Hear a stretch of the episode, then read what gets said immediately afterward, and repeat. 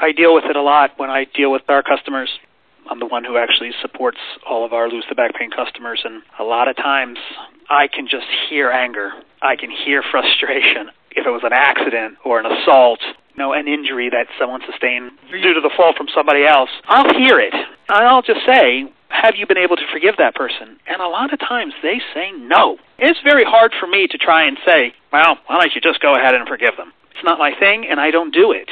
But I write about it, and you've written about it, and it's out there. And we know that people who hold resentment, who hold anger, who hold grudges, who hold all of these negative emotions in there, you're the one suffering, while the person who did it is probably out on the beach out enjoying themselves. In a sense, it's only hurting you to hold on to that feeling, belief, or whatever, and the other person doesn't care. You hit a very important point there, Stephen, and it's, it's in my book. And here's the thing forgiveness forget about it. It's not a morality issue. It's an energy issue. It's a vitality issue. If you don't forgive someone, you're creating a whole lot of psychic energy that you're having to hold on to that. And it's, it is bringing you down. It is bringing you down. It is tearing down your vitality, and it's firing into your amygdala, which is ramping up that whole fear and anger that you got going on, is ramping up your nociceptive system. I don't know if I've explained this well enough, but the fear and anger that you feel lights up your amygdala. That's the nuclei that is involved with fear and anger. And if you're angry or fearful or unforgiving and angry, it's also firing up that other part of the amygdala that's tied into the nociceptive system. So you're firing up your pain. It's not an issue of morality, it's an issue of vitality.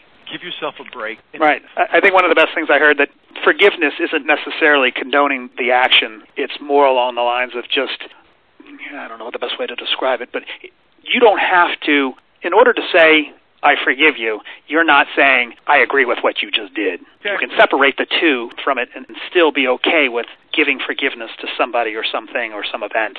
One thing I'd like our audience to remember if you're an individual who's experienced an early wound from, from someone or whatever that plagues your life now, remember, forgiveness is finally giving up all hope of a better past to build a better bridge to a better future. Okay, wow, that was good. Say that one more time. Forgiveness is finally giving up all hope for a better past to build a bridge to a better future. There you go. Wow. I think we should end it on that. All right, folks.